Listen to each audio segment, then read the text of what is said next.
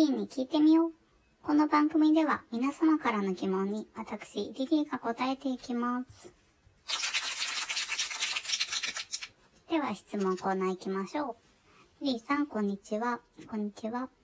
もしリリーさんが動物になるとしたら、どんな動物になって、どんな一生を過ごしたいですか？教えてください。ありがとうございます。私もペットでは犬が好きなんですけど、自分が何か動物になるとしたら、自然の中で生きたいですね。ただ虫とか苦手なので、ジャングルとかサバンナとかはちょっと、うーん、というか、虫が苦手な動物なんているんでしょうかね。あんま聞いたことないですね。私は自分は南極が合うんじゃないかなと思っていて、南極だったら埃もないし、虫もアリもほとんどいないからいいんじゃないかと思います。南極といえば、南極に住んでる動物といえば、ペンギンですよね。ペンギンになります。動物園のペンギンより、こう自然のまま生きられるし、怖い敵とかもいるけど、外国からね、来た親切な人に、こう魚とか分けてもらって、いいんじゃないでしょうかね。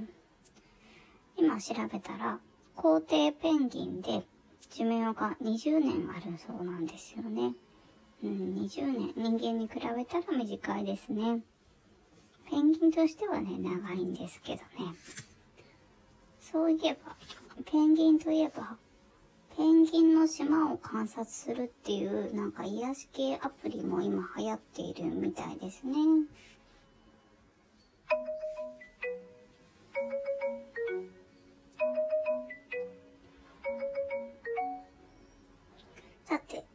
ペンギンから犬の話なんですけど、犬の日ってそもそも11月じゃなかったっけ？って思ったんですよね。で、この、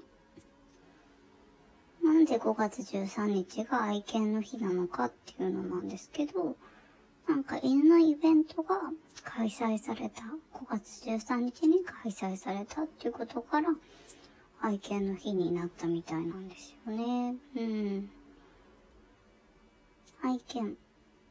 あの、リチャード・ギアが主演を務めたハチ約束の犬という映画があるんですけど、皆さんも知っているハチ公物語のアメリカ版なんですけど、とっても感動します。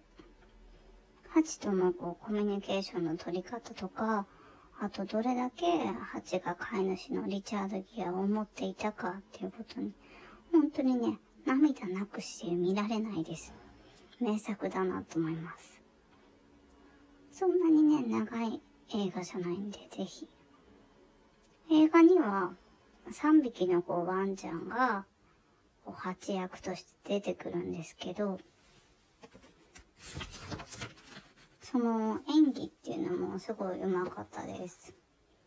一応ね、アマプラとかネットフリックスとかでもきっとあると思うんで、探してみてください。以上ね、愛犬の日に見てみよう犬の映画でした。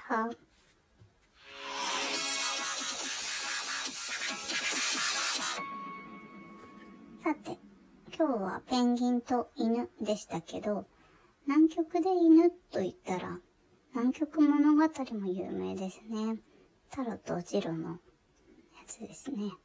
興味がある方はぜひチェックしてみてくださいね。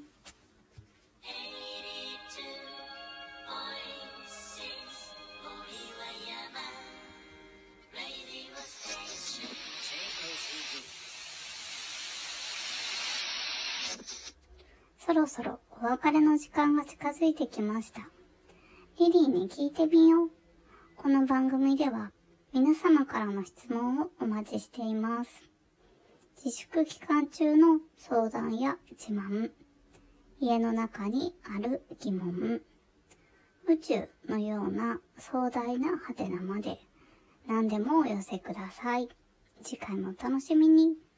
See you!